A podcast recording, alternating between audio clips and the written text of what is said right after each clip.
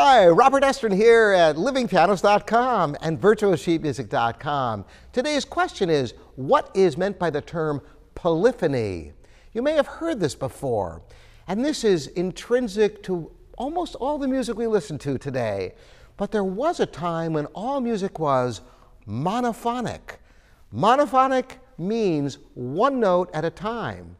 The original written music was called Gregorian chant or plain song, and it was liturgical text that was sung with embellishments, and they were just one line at a time. And for a very long time, that's what the only mu written music was, one note at a time.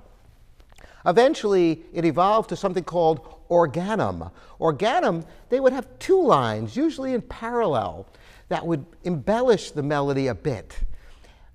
Eventually, music developed more complexity where many lines of music, more than one note, finally, and that is what is meant by polyphony, where you have more than one note at a time. And virtually all the music we listen to today is polyphonic. It's hard to believe that it started off with just one line at a time, plain song, monophonic music. Thank goodness it evolved to what we know and love today. So that is what is meant by polyphony. Thanks so much for joining me, Robert Estrin, here at virtualsheetmusic.com and livingpianos.com.